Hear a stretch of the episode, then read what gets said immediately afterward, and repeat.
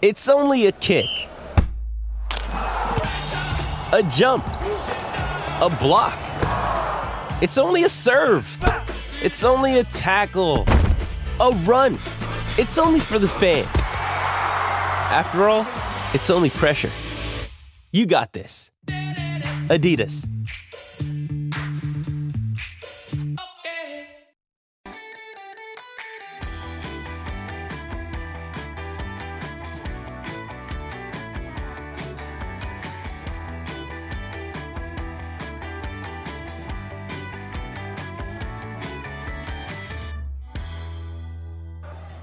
Hello and welcome to It's Only a Game. In a week where Man City fans were drinking in the goals with pints of Erlinger all round, Arteta's young guns cannon their way further clear top of the league, as it's not a happy St Patrick's Day at Palace. A late miracle for the Saints, and a remarkable rant leaves Spurs contained their blessings for a potential Poch return. Meanwhile, Potter's magical game at Chelsea didn't quite work out, as their wizardry was equalled by Everton playing The Sims. Mellon's out in Birkenhead, but safe to say they're not the only person who'll feel a bit of a boob at Tranmere this season. And the reliant Robin, Charlie Austin's stone cold finishing was a, only a minor point, as he scored all four in a late stunner of a 4 4 draw with Dale. Speaking of draws, there were more European draws on show this week than the Hunkemöller store, if you know, you know. Whilst Bayern lost once more to Bayer, will it not be 11th heaven for the beleaguered Bavarians? Barcelona made Real Madrid and La Liga look meagre as they pulled clear with an El Clasico win, but Don Carlo settled old rivalries against Klopp's Red, as their Mickey Flanagan, not just out, but out out of all the cups, uncharacteristically in March. Hopping over to Italy, Juve beat Inter in the Derby d'Italia with a Kostic pattern, and Zlatchilot from Milan in Udine, but Ibra eventually scores from the spot. Runaway Napoli, Osserman, Kvaradonna, couldn't think of anything clever to say here, even though I wanna. We're joined by Dec and Greg. How are we, gents? That was absolutely incredible. Yeah, I'm blown that away. That was the best intro. Of... Jeff Stelling can Lit- retire now. I literally think. waiting for the computer to upload. I thought, let's do something different. Don't expect it every time. That was ex- that was exhausting. Is your com- is your computer from 1974? Because that would have taken uh, me all day. chat was it Chat GPT and just put it on there. No, I, Is it powered by CFAX you or could, something? yeah, I, I will outstanding. show you now. I can check, uh, obviously audio medium, um, so not going to work for our listeners. They probably switched off and listened to that, but uh, I can show you now. That is You can t- you can tweet it out though. note- Well, uh, huh, huh, uh, the whole lot there. There you go. That's that is very that's that's good. You can you can pay Elon Musk a pretty Uh, penny, yeah, and you can put all of that on one tweet. Yeah. Absolutely, yeah. There's a little bit of absolutely. I mean, controversy. yeah, yeah, uh, yeah, sure. Um, keeping up with our cultural references, lads. Um, how are we? Doing doing well, doing well. I don't know if we we mentioned on the pod that me and Shell are expecting a little one. so August is the due date. So we're just painting, decorating, all sorts for that. But yeah, we're good, really good. How are you, Dec? Not been as busy as you've been, Greg, by the sound of He's it. been, he's been given birth Uh, before the podcast. We're not going to go there. Yes, indeed. I- I Medical condition. Jimmy. Medical. Uh, yeah, all good this end, gents. Um, at, yeah, a busy, busy week for uh, a Tranmere fan. I think we go into that a little bit later on, but uh, yeah, ticking along, gents. Ticking along, counting down the days to half term. Oh, good, absolutely. Um, well, I mean, where to start really in, in in a week of football that, that well that happened. Um, I think the the perfect place to begin, perfectly honest, is um, Antonio Conte. What? I mean, that was weird, right? You know, Spurs go to Southampton, three three draw, late penalty, dubious penalty, but you know, Spurs being Spurs have their ups and downs and what are we thinking about that with the actual in contract manager in a post match press conference? I mean, it's Antonio Conte. He's got a history of this. Let's be fair. Never mind, it's the history of the Tottenham. It's the history of the Conte to do this kind of thing. But uh, I was personally baffled by his decision to go all out war and choose violence against the entire club. I don't know what we all think of him. I, I, I don't know. I think obviously it's a bit of a weird approach. Um, as you say, he's got history of doing it. I don't know whether he's done it. Maybe wanted a reaction from the players, because again, you know, Spurs have not really done what they uh, what they set out to. I know, I know, obviously the top four there, but they've spent relatively big money again, and it's that kind of. I don't know since the since the Brown move, they just haven't quite ticked along. They've had many many big managers, big players going through. Yeah, you know you've got your Kanes and so on, but I, I just don't know what it is with Spurs. They they seem to be. I know obviously Arsenal are doing very very well this season, but they've almost fallen into that trap of just being a slightly above average Prem side for the last sort of five or six seasons, and I, I don't know whether that's him kind of going, you know, I can't do any more, or this isn't on me. This is something deeper than just the first team manager. I, I really don't know, but bizarre, very very bizarre. I mean, I'm, I'm just looking at the league now. Actually, um, so Tottenham are fourth with 49 points. If if they keep him, if say hypothetically they keep Conte until the end of the season, does all this get forgotten about if they get Champions League? I wonder. I, what do you think, Jim? Anybody I, even? Well, obviously it's minimum expectation with Spurs at the moment these days. Certainly with the new stadium, with the squad they've got. Um, I think Daniel Levy and the board will say minimum expectation is to get Champions League football. I think minimum expectation from Conte himself. He's a winner at the end of the day. Let's not forget, you know, he's won the league at Chelsea. Turned Victor Moses is one of the best right wing backs in the world. So, you know, you don't, you're not, a, you know, you can't be a rubbish manager and do that. You know, he's won things obviously with Juventus. He won the league with um, Inter and Serie A before it all went sour. He had the chance to take the Spurs job in that summer, but he turned it down before obviously taking over from Nuno a bit later on.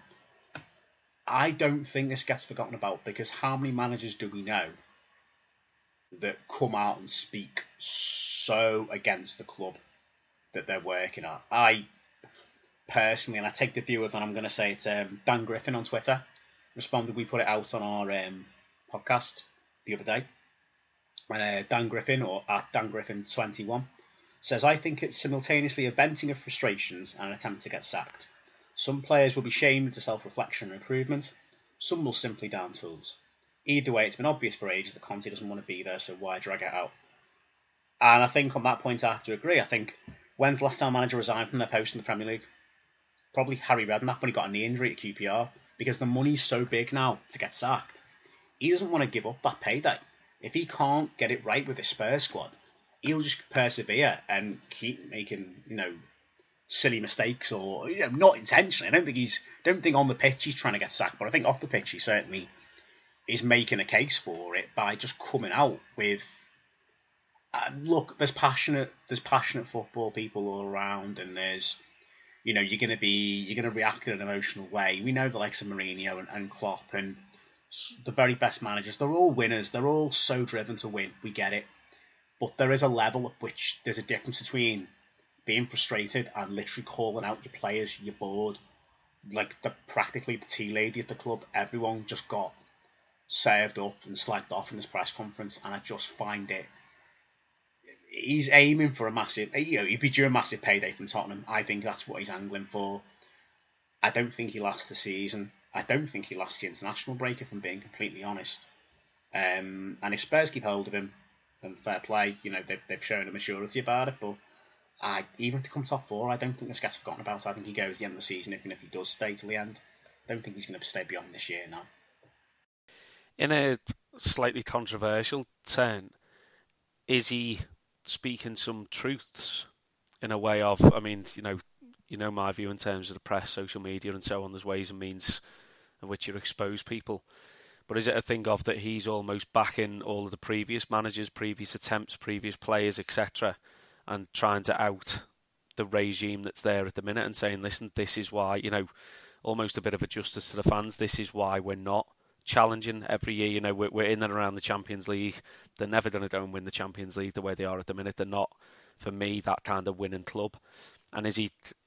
I agree with you, Jimmy, in terms of him trying to obviously force that payout and, and kind of find a can't even say an easy way out, but a unique way out. Um, you know, where where he's basically serving himself up to be within the sackable position, but is he kind of opening up on some kind of un, unwanted or un, unlike truths that maybe the Tottenham fans need to hear as to right? Well, actually, it's not just on the players or it's not just on me, but as a whole system, we're not working.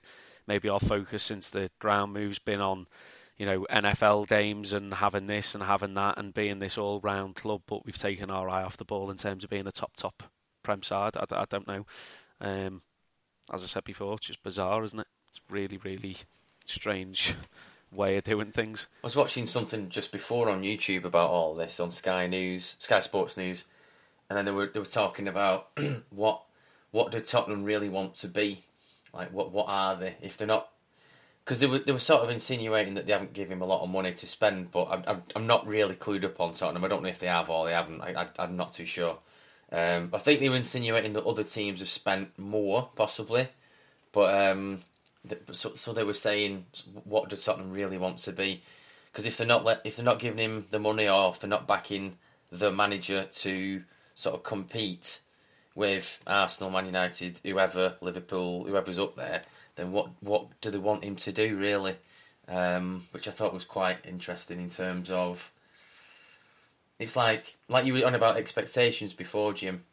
Like they're probably thinking, uh, well, I don't know what they're thinking really. Because is it just top four? Because they can't. To be realistic, they, do they really think they can challenge like Arsenal and Man City at the minute? I don't, I don't. I don't think they can. Do you know? With Harry Kane or, you know, I don't know. I mean, take Kane out of that squad for a minute, and where would they, I know? I know he's a Spurs player, and you could say that about a lot of sides, but take Haaland out of the City squad, they'd still probably be up and around there. You know, take Arsenal's leading goal scorer out, they'd still be up and around there. Take Kane out of the equation, where where would Spurs be this season? Mid-table, like they're not a, a balanced side at all. Um, and yet, you know, in, in comparison to other top top sides, yeah, they probably haven't spent as much, but that's not the be all and end all for me. I think some of that has to come down to, you know, kind of managerial. Um, still, your recruitment's got to be a little bit more savvy rather than just going and splashing hundreds of millions of pounds on players. Um, I mean, if you look at Richarlison, I can never pronounce his name. Um, you know, he went from from Everton initially, did very very well, and from what I can see, he's tailed off a little bit. Um, you know what what's done on there for me. He was a tracking sign, and that was a brilliant um, kind of move for him. Where he's going, he's got a chance of no offence, Jimmy, but a, a, you know a chance of Champions League football, of being a you know in inverted commas a top Premier League side. Um, is there something going on behind the scenes? I really don't know. I'm asking more questions than I'm answering. I, I, I realise this. Just... in, in, you know, in isolation, it was, you know, from my perspective, they got him on the cheap, but it was still sixty million quid. Now, there aren't many clubs out there and this isn't to try and throw back at Conte and to try and defend the Tottenham board, because I do think they invest less in the squad.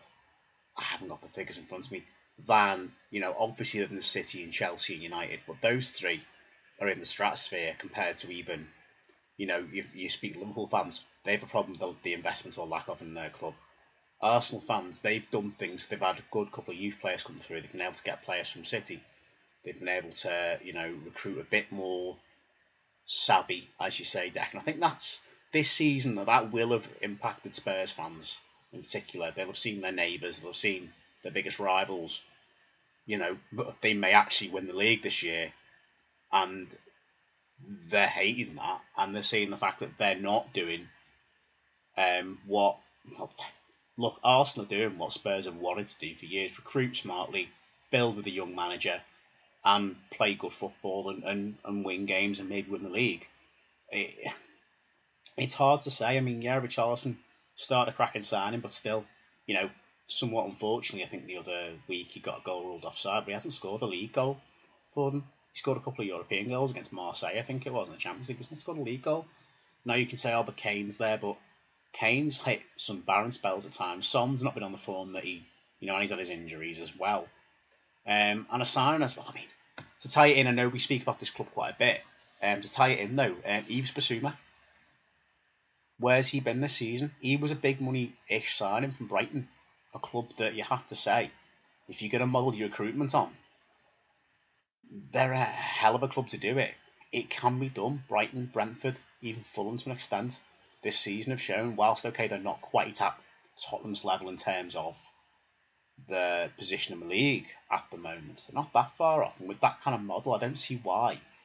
I know with Spurs, you're always going to pay a bit more premium because it's a big six club and there's Premier League money and all that, but I, I don't see why, like you say, they can't be savvy with it. They're either, they either spend big or they spend nothing, and there seems to be no in between with Spurs, and it's it's it's mad because the potential there is huge.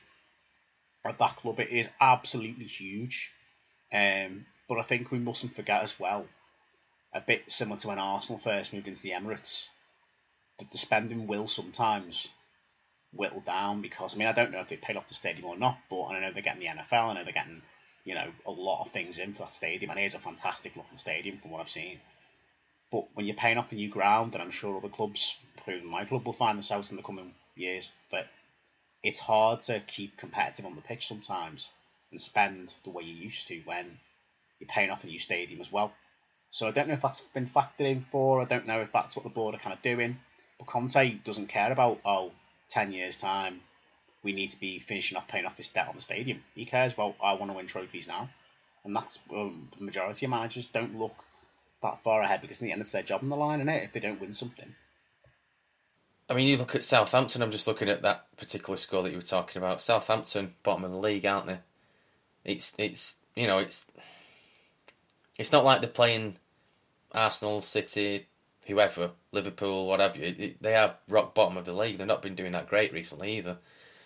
So you, you can understand his frustrations a little bit with his with a rant, but it all it does come down to him. He's picking the team. He's picking the tactics. So as much as he's you know ranting and raving about everything, the buck stops with him, doesn't it? In terms of decisions and tactics and subs and who's doing what and when or who who, who should be doing. Obviously, you got the players on the pitch that can't always sort of replicate what he his vision, I guess. But the book stops with him, doesn't it? In terms of these results, you have, that has to be considered. I would say. Interestingly enough, uh, Jim, I think I think Everton are playing Spurs next, aren't they? So when is, is that next Monday coming up? It'll, it's, yeah, it's the next game off the international break, and I've already said to people it'll either be that Conte will still be there, or he won't, which is obvious. He's either going to be there or he's not. But they'll either come back fired up. I mean, yeah, I know insight on this podcast, guys. No, they'll either come back. I know, right? You, you Top heard it here quality first. content, this. Absolute Top quality. incisive 4D chess from me there. Um, they'll come back motivated, whether Conte's there or not, depending on the players, or they'll come back Yeah, yeah. utterly flat. And my Mm. view is, if Conte's still there, those some of those players will not be motivated. A majority of the players will not, not be. No. Imagine if you're flogging your guts out week in week out. If you're like of a Kane or a Son or whoever, a Højbjerg or I don't even know, whoever it is for Tottenham, if you're doing your best and things just don't always go right on the pitch, I mean, you get you get that. I mean, in private is one thing, but in front of the world's media, and it is the world's media with the Premier League. I, I think you'd Yeah. feel embarrassed, and you'd imagine if you know, imagine if your boss came out and spoke out publicly that you weren't doing a good enough job without not without speaking to you in house or anything like that. Just called you out in public. You know, it's the history of whatever you know you work for, school or company or whatever. You mm. know, why are we why are we failing? This isn't good enough. You'd you'd feel demoralised and demotivated, and you, to be honest, you'd want to move, wouldn't you? Not to say, you know, anything about your current employers, but Probably go Well, strike, yeah. Jimmy. We'll get to, you'll get to that. Yeah, I'm we'll sure. get to that. Yeah, I, well, again, I unfortunately cannot comment on the strike action, but uh, there you go. Sadly, but you know my views. Jimmy works Yeah. for MI5. Absolutely, yeah. No, It's no, out there hang now, on. Jimmy. That- Everyone knows. And if anyone wants his address, I can send it to you for a is, small fee of either twenty work at pounds. MI5 or I don't. There you go. So that's the There you go. the ins- Yeah, There you go. yeah, absolutely, indeed. Just um, Yeah. just going back to. Spurs. I'm looking. I'm looking at their fixtures. So they've they've got Everton, and then they're playing Brighton. Then they got Newcastle. Then they got Man United. Then they got Doesn't get Liverpool. easy, does it? So that's a tough, from tough run. Doesn't get easy, does it? Um, well, Well, we could look. if they want, if they want to stay, we could win that game, we could we could, could do. conversely we could win that three 0 lose that three 0 No idea what's going to happen in that match. It depends what Tottenham turns up. Depends which Everton team turns up. No, I think. Yeah, but if if Tottenham want to stay in the top four, they've got to get some results out of all that. Newcastle, Man United, Well- Liverpool, and e- I'd even say They- Brighton. I'd they- even say they Brighton. They have to beat Brighton. Newcastle, Newcastle's games in hand. That puts Newcastle in the, in the driving seat for the top four. Well, th- well, this is it. I know they've been on a bit of a dip, haven't they, They- recently? They've won at Forest the other night. um, with a late penalty. Oh, of course. Um, they look all right. Yeah. But, yeah, it's a funny one. Tottenham Hotspur's a funny, fo- funny football club. You know, I speak to, well, I know a guy when we go on holiday, big Spurs fan, and it's like, Oh, you I have met him. yes, in the bar in Greece. Yes, I Yes. forgot you've met him, yeah. I forgot. I Rob. forgot. I forgot his name though. Rob. Paul. Rob. Yeah. That's it. This is sounding more and more dodgy as the story goes. Jimmy knows someone, then he paused. Who he knows from holiday, then he paused, and now Greg knows him from getting in a taxi in the middle Yeah, of Greece. so- What's going on, to have, lads? um, we had a couple of lads' holidays. We had a, we had a and couple, where was the invite? This couple of years holidays ago. over in Greece at um, the place where my dad's Yeah. got a villa. About seven years ago. And um, there's a guy who runs a bar in the local village that we just chat to, an English guy, and he's a Spurs fan. Um, but it, I tell you, we we one thing, Jim. Just whilst we're on that, Alright. we we watched Wayne Rooney's return game to Everton in that bar, we didn't we? watched the away leg of. Hajduk Away-. Because I went to his return, his first return was against Ružomberok of Slovakia at home. I went to that game. Then I remember watch it was weird. I remember Right. I watched the Ružomberok home game live. Then I watched the away game in Boston in a pub in the U not Lincolnshire, US. Then I saw the home game at home, Hmm. and then the away match against Hajduk Split was in Greece. And I forgot we'd scored because I think I had a few drinks, turned around, and then he who shall not be named because he's potentially under arrest investigation for some stuff scored me off way line or something. It was weird. Anyway, yeah. Yeah. Yeah. Anyway, strange times. Massive, massive Anyway. segue, completely pointless. Anyway, This episode is brought to you by Hyperice, the leader in advanced warm up and recovery technology. They have tons of innovative products, like Venom heated wearables to help soothe sore back muscles, Normatec compression boots to speed up recovery and increase circulation, and Hypervolt massage guns to improve mobility. Loved by athletes like Naomi Osaka and Erling Haaland. Try them yourself. Get 10% off your order with the code MOVE at hyperice.com.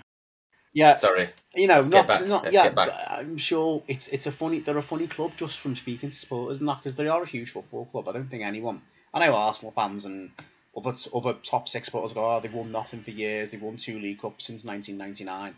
Well, that's more than the majority of clubs have won. To be fair, because only one club can win the league each year, and when you've got someone like a United in the past, a City, a Chelsea. You know, I'm not being funny, but yeah, people seem to forget only one club can win a trophy. You can't share. It's not the Charity Shield where you used to be able to share it. So, it, I, I get it. I mean, look at how, how much Liverpool dominated for like three seasons, and they only just broke in and won it. And how long did it take them to get back into winning ways with that? Do you know what I mean? It's side. it's not um, Yeah. it's not an easy Quality league that to, to break okay, into won at all. everything in the end, but they only won everything. I mean, and it sounds ridiculous to say, I know, and I know I joked about them being out of the cups earlier, because let's face it, we're out of the cups by frigging December. We only enter them in January, but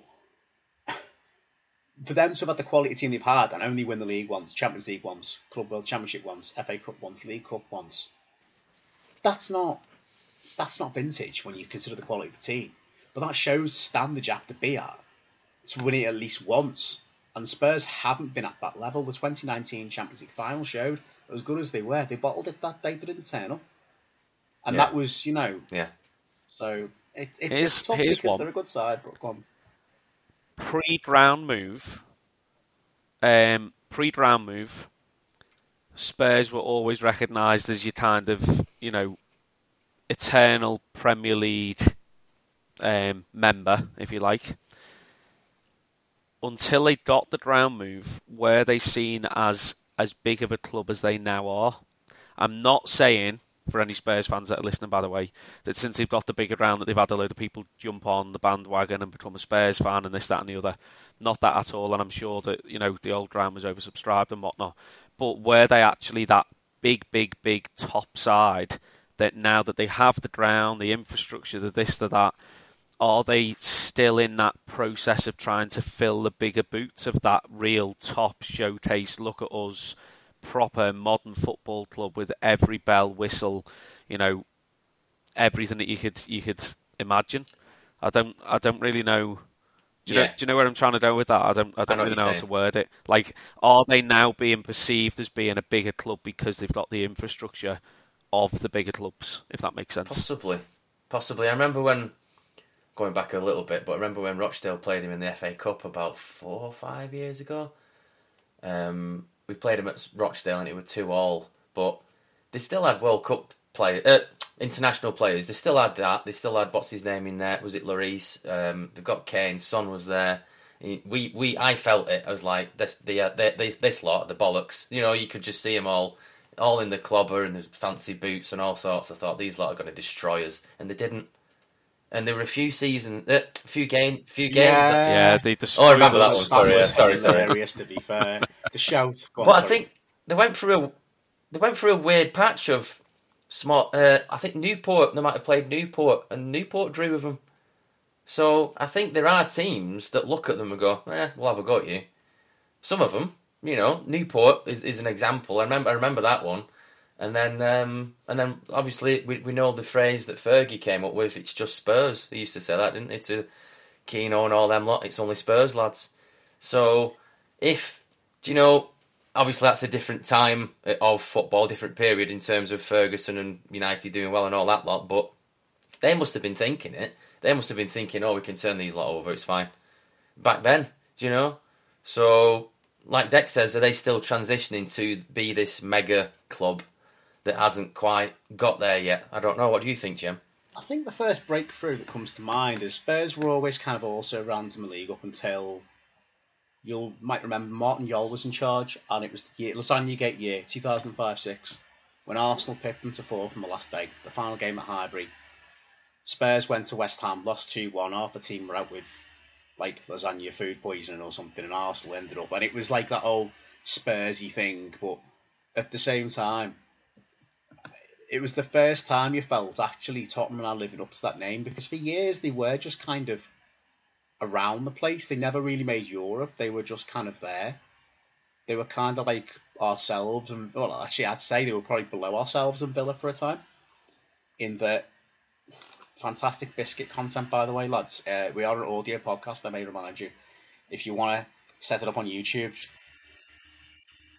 I can unmute myself and we can play Des the uh, Biscuit by How Loud the, most the vile, if vile thing. I don't really listen want. to anyone munching on biscuits, soggy or otherwise.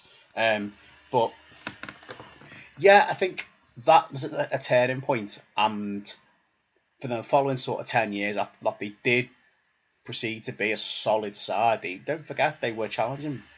They were Leicester's nearest challengers for the title. Okay, they came third in a two horse race in the end. Again, brings the whole point home about being Spursy, that whole thing. But they've they did spend a consistent ten years at White Hart Lane being a really good side. The Harry Redknapp got them Champions League, beating Inter Milan, Gareth Bale breaking through, knocking AC Milan out of the Champions League, um, which they didn't do this year. Um, and just having a, a series of you know good, good top quality managers, cracking players. I, I think I know what you're saying in that does the infrastructure make them feel bigger than they are, but I think it's a foundation that's been built on for a good decade beforehand. Let's not forget, I think it's their last season at White Hart Lane. I don't think they lost a single home game in the league, which goes to show they they were obviously a very very good side even before the ground move and the fact they could sell out Wembley and stuff. But the, yeah, it's but I, I see. No, what, I, I, I agree with that, the, Jimmy. Where you're yeah, saying, go on, sorry, yeah. With, no, no, I was just going to say, I, I totally agree. I'm not, you know, saying that it's to been a, a flick of a light switch. You know, look, we've got, you know, this great new ground, and, and with this and with that. Obviously, you know, they, they have been consistently above average, and, and as you say, some seasons where they have been a real threat. Um, but you kind of look at it and you go, right, you look at your Prem and you've got, you know, your traditional, in inverted commas, traditional top four. I think up until maybe 12, 18 months ago, United had dropped out of that and there was almost a gap in the market. Are United back? I'd say they're on the way, and obviously if the takeover happens and whatnot, they're going to be right back up there. And it's that kind of competitive market, isn't it, where there's kind of your top five always, and of that, four always get Champions League football. It's very rare that someone new kind of breaks into that bubble. And like Spurs are kind of, for me, kind of teetering on the edge. I know they're in fourth spot at the minute, and you know they may well hold out on for that for this year, but they wouldn't be someone that I'd straight away go right there. They're guaranteed top four, or they're guaranteed. I think they're still just on the edge. And is it going to be a case of they're going to almost have to wait until there's a gap in the market again before they can break through, or I, I don't know. Um, but generally, as a club, I mean, you, will all know I, I, don't follow Premier League football, you know, with with um, that much interest. But I, as a club, I do quite like them. I think the fan base is generally okay. Um, Tottenham, in terms of an area in London, you know, it's not kind of. I, I could be completely wrong here, but in my head, it's not a particularly wealthy part of London. It's quite a like a working class club, if that makes sense. And um, you know, it, it would be nice to, to kind of see them come to full uh, fruition at some point. Just whilst we're still on Tottenham, I think I was listening to, can't remember which podcast it was. It might have been um, James Richardson, and they're on about Harry Kane. Will he move in the summer? Things like that, and they were talking about other English strikers that Tottenham have had in previous years. So they came up with uh, Teddy Sheringham, and they're on about Teddy Sheringham knew when to leave Tottenham. He knew when to go. Um, and he said they're on about does Kane really know when to leave Tottenham? Will he ever know when to leave Tottenham? But they're on about Teddy Sheringham. Left Tottenham to go to Man United. I think he won the lot at Man United and then he came back. So, you know, it it was an interesting it was interesting listening to that because you never you Kane obviously an intelligent player, things like that. He'll have an agent, all kinds of things like that does he know when to move, or does is he going to stay there? Do you know what I mean? Because if it gets, you know, does it get? Go on, Jim. Well, yeah, with there. Kane, he wa- he wanted Go for it. didn't he? A couple of years ago, it was quite clear he did that interview with Gary Neville. He was on a move to City in 2020, 2021. Not sure when it was. It was quite clear he didn't turn up. To, was it didn't turn up the training? Didn't play the first match of the season, um, which somewhat ironically Spurs beat City one 0 at um, the Tottenham Stadium. But then he managed to have an agreement with the club. I think it's one of those where the club must have given him, you know, given their word that look, we're going to do this and do that, and give us another year or two or something. And it's a funny one now because I mean, as well, it shouldn't be forgotten Kane. His um, agent is his brother, and his brother's got one client. His brother Charlie has got one client. It's his, it's Harry. So you do wonder sometimes what his brother does on a day to day basis because clearly there's not a lot going on. Um, yeah, it. I think he. I think he knew when the right time was to go, and I think he's missed the boat personally in terms of a Premier League move. The only move I can see happening now is possibly Man United, but would they pay a massive premium for him now when they can go out and get somebody from abroad probably cheaper? If I'm Kane, I'm looking at someone like a Bayern Munich and going, Lewandowski's left a massive hole there. They might not win the league this year, you guaranteed silverware. Okay, it's the Bundesliga, it's different, it's different league, but you know what? Silverware, silverware. If I'm him, but then it's moving your family, it's all that, isn't it, as well? So he'll have a lot to consider. But I do, it is getting to the point now where I do think he, I know, and I hate saying this, I hate touting players to leave clubs because, you know, we're all fans of clubs that will have their best players sold on, whatever the level.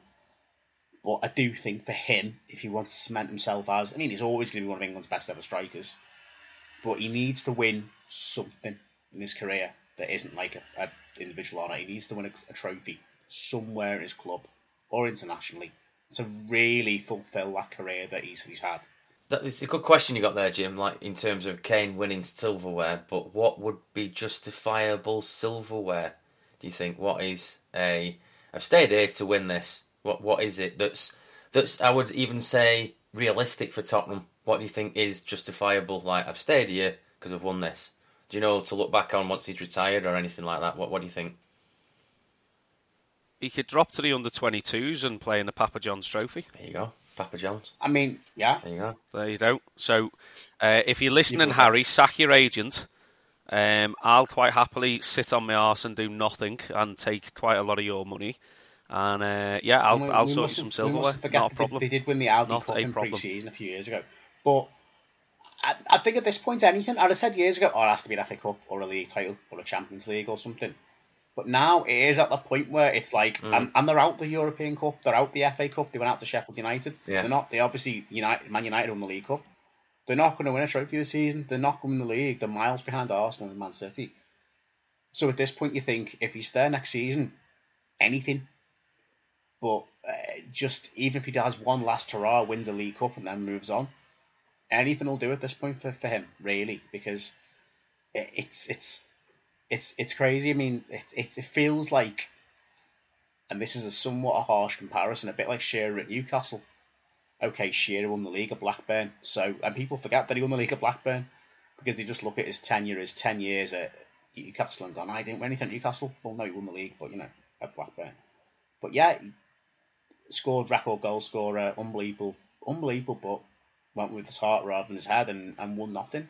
But remembered rightfully as a legend at Newcastle and remembered rightfully as a Premier League legend. And if Kane wants to go down that route and be a record goal scorer in the Premier League and be a one, you know, okay, one club man in inverted commas has had various loan spells, then that's fine. If he's happy with that, then great. But I think most people's wider perception of him is that, and, and most people's perception of footballers is is twofold: is that you want to earn as much money as you can, and you want to win as many trophies as you can, and individual honours and records and goal scoring feats are great, but they're not they're not what you get in the game for necessarily.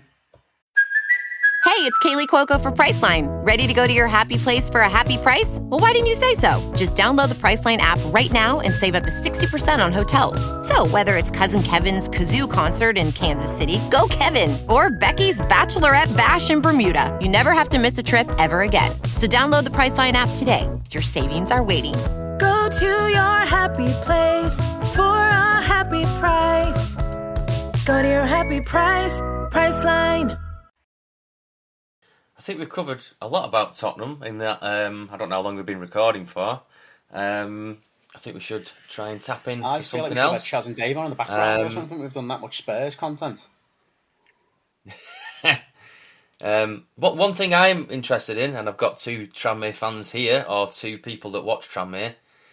Uh, Micky Mellon has been sacked at Tranmere Rovers. Um, we'll go to Dec. Has he? Mellon's out. Mellon, get your melons out. Um, lads, what do you reckon? Mellon has gone from Tranmere. Good call. Um, do you know what? I'm going to let Jimmy take the initial thing on this because I feel like I might go off on one I for am five minutes. So, Happy. Jimmy, you, you throw I- everything you want, and then I can I happily end the podcast on a five minute rant. As you know, Dex, and I'm not everyone will turn off. for a while for various reasons. Um, not because I don't want to come back, although to be perfectly honest, it's been utter shite for a while. I went to the Walsall game in January, and that was a one-one draw, but dreadful game. Not least because we got turfed out of our seats by those guys. But that's besides the point. Um, that, you know, they're not listening. It's fine. But there's something, and you could sense at the start of the season and for the last year or two, the recruitment's gone weird. Like there's no strategic joined up thinking, whereas there was. Weirdly, the most joined up recruitment, I think, from my experience, I've seen a tram Tranmere was when they when we were in the National League. There was a plan, there was a, a style, there was a whether it's because having one of the biggest budgets in the league, being one of the biggest clubs in the league, is going to help that when you're playing the likes of, with no disrespect, Bromley, Gateshead, you know, um, North Ferriby United each week. R.I.P. North Ferriby United, by the way. Um, yeah, I, it's weird. Best pl- good players being sold on. Okay, some rubbish ones being sold on as well. But you know, players being sold on for profit, and then loan players being brought in who've had very little experience in the in the league, and just it's just felt very lightweight. Is the only way I can describe Tranmere Rovers last few years. Meandering, mediocre, just existing. Which, uh, look, just existing in League Two isn't the worst thing in the world. I'm going to point that out because I, I get with the pandemic and I get with what's gone before with Rovers, the double drop from 2015, 16, 17 era, whenever it was, that you don't want to go back to that again. And sometimes you take a few years of just, they, they call it stabilising. It's mediocrity, really. You know, it's it's boring, it's crap, but you're just kind of there. But there's mediocrity with hope for the new season, and then there's just like, where is this heading? I think you've said yourself, Dec. Your concern is not so much that the, there's no plan; it's that the plan that's in place will take us back to the National League again in next year or two. Not this season, of course. Sorry, Greg. Um, you know, but we're a bit unless you have some miraculous run in the next ten games or so. I don't think that's going to happen. But I do get that feeling. There is that feeling around the club of just we're just here and things aren't getting any better. And as much as it wasn't working with Mellon, and I, I know Dec, I'm sorry to step on Dec's toes, and I was going to get. get into this. It's it runs deeper than just Micky Mellon. It runs deeper than uh, see Ian Dawes and Andy Parkinson are, you know, a very good caretaker joint coaches last time they were in a position. I hope they do the same bounce again. I don't want to blame the owners. They've done a lot of good at the club. They stabilised the club. They brought them back up. They do converse with the fans from what I see. And okay, you know, there's been issues on social media with them, which is a shame. It's sad. Uh, but I do think, in terms of when you look at some of the owners in the Football League these days, they do seem like genuine people who, you know, obviously Mark played for the club. They're both from local.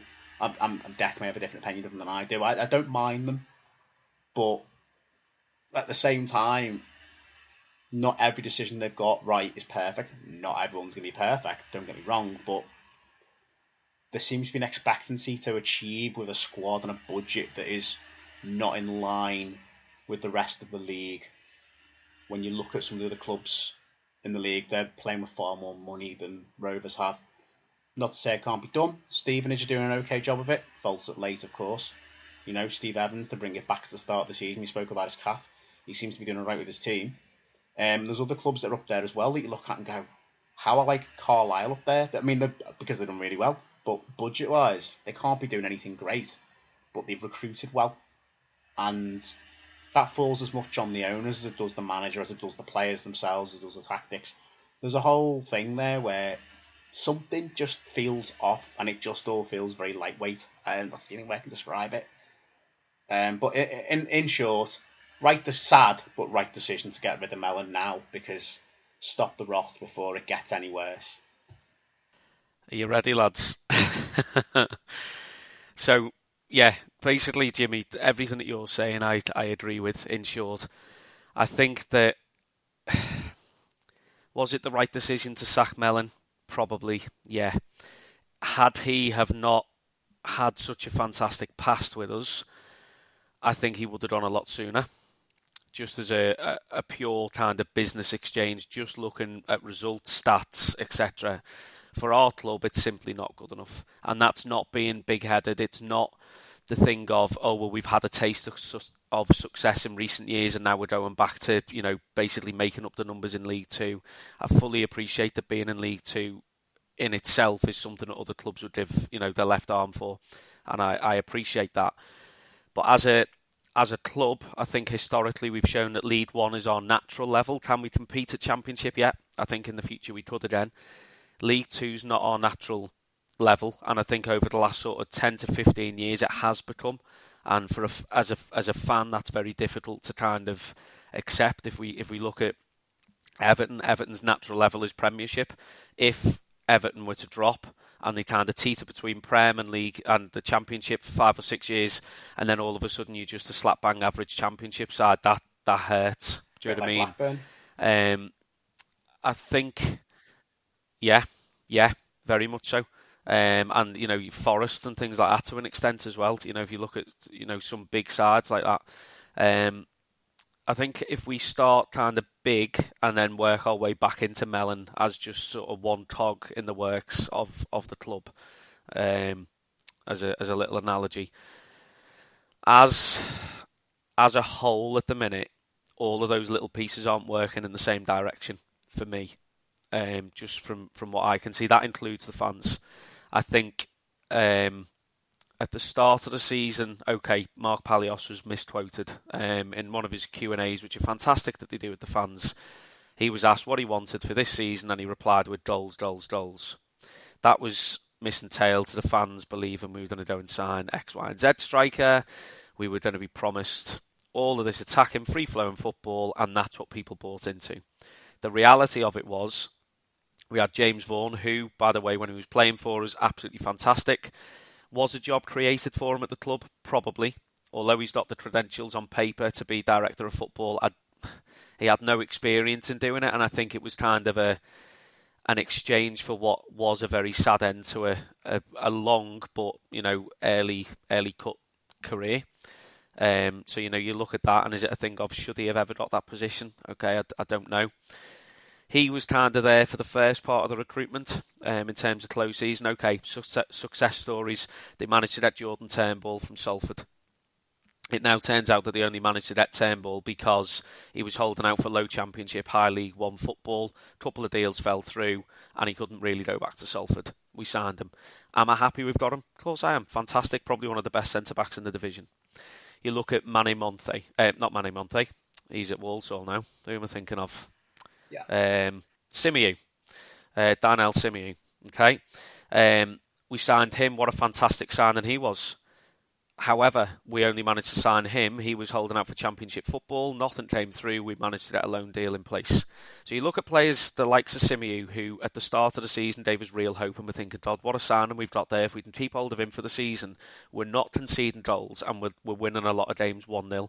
This is what successful teams do you look at the rest of the recruitment. Okay, so they've managed to keep hold of uh, Cogley, and they, you know, they extended him a little bit last season. Fantastic player. He won't be with us next season. I'm actually surprised he's stayed now, um, past past January.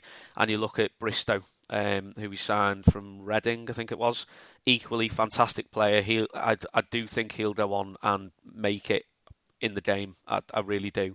Um, when you look at the likes of the level that um, Creswell and so on was at when he was with us. Bristow's got all the attributes to, to go all the way for me, potentially more than Cogley.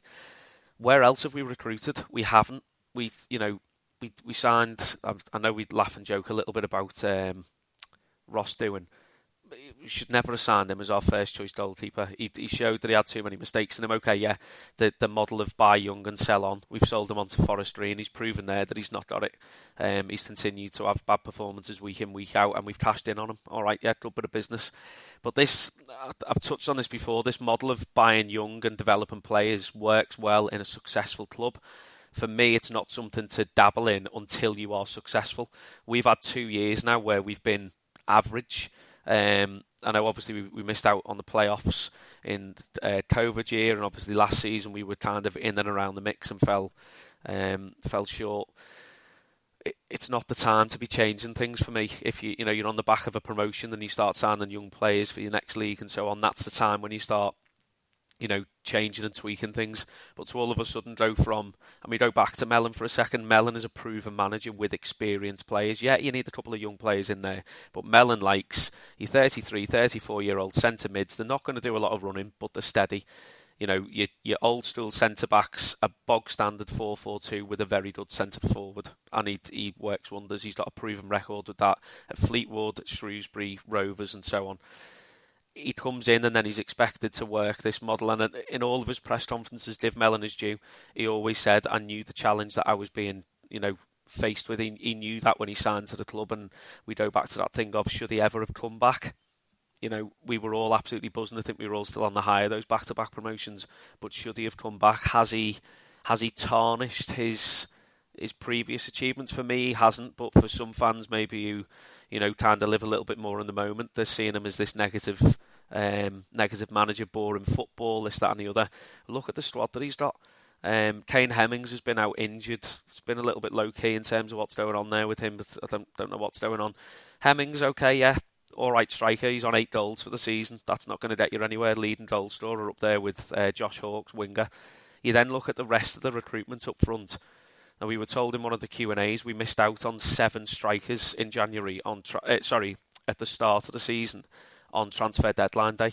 Why are they waiting until transfer deadline day when they know that that's the only area that they needed to recruit? If we had a proven goal scorer this season, I do think it would have been a different story. Less pressure on the defence, less pressure on midfield, someone who can create and finish a chance. Because we put balls into the box, there's no one there.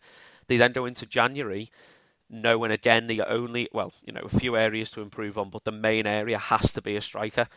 And this is this is nothing against Saunders. I think in a in a you know a good side, he'd be a good player, real kind of like ankle biter centre forward. But they they go and sign him. They've got him, Joel Mumbongo, and Jake Burton up front, who between them have got less than ten career goals. I, I just don't the, the recruitment has been awful. Has some of that been down to Mellon? I don't know. Is that down to players looking at the club and seeing that we've gone a little bit stagnant? I don't know. The the fan base has kind of started to turn on one another. On Saturday, I think to, for me, I, I knew that Mellon was gone before I even looked at the store on Saturday. And there's players fighting each other on the pitch.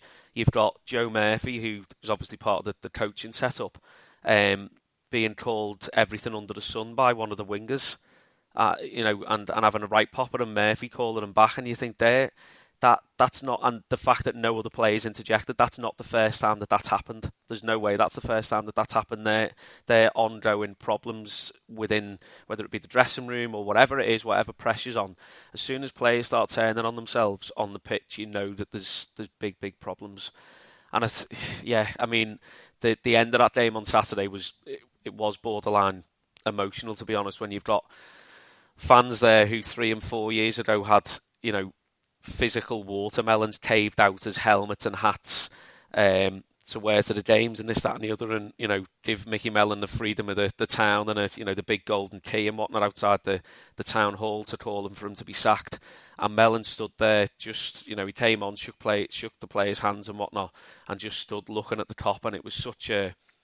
I know I've gone kind of um, the long way around here, but it was emotional and it was it was sad to see. Like he he has and always will hold the club in such high regard. He's given everything that he could to the club, but it it just had to happen. I mean, the season ticket sales, within a doubt, they would would have been through the floor. And I think just from a pure financial position, if that was the football or the approach that the club were going for next season, um, I don't think people would have backed it. And I think they then would have been, as you said earlier on, Jimmy, about that kind of downward spiral. That could have been a real factor um, next season. So, with threats to our nation waiting around every corner, adaptability is more important than ever. When conditions change without notice, quick strategic thinking is crucial. And with obstacles consistently impending, determination is essential in overcoming them. It's this willingness, decisiveness, and resilience that sets Marines apart. With our fighting spirit, we don't just fight battles, we win them. Marines are the constant our nation counts on to fight the unknown.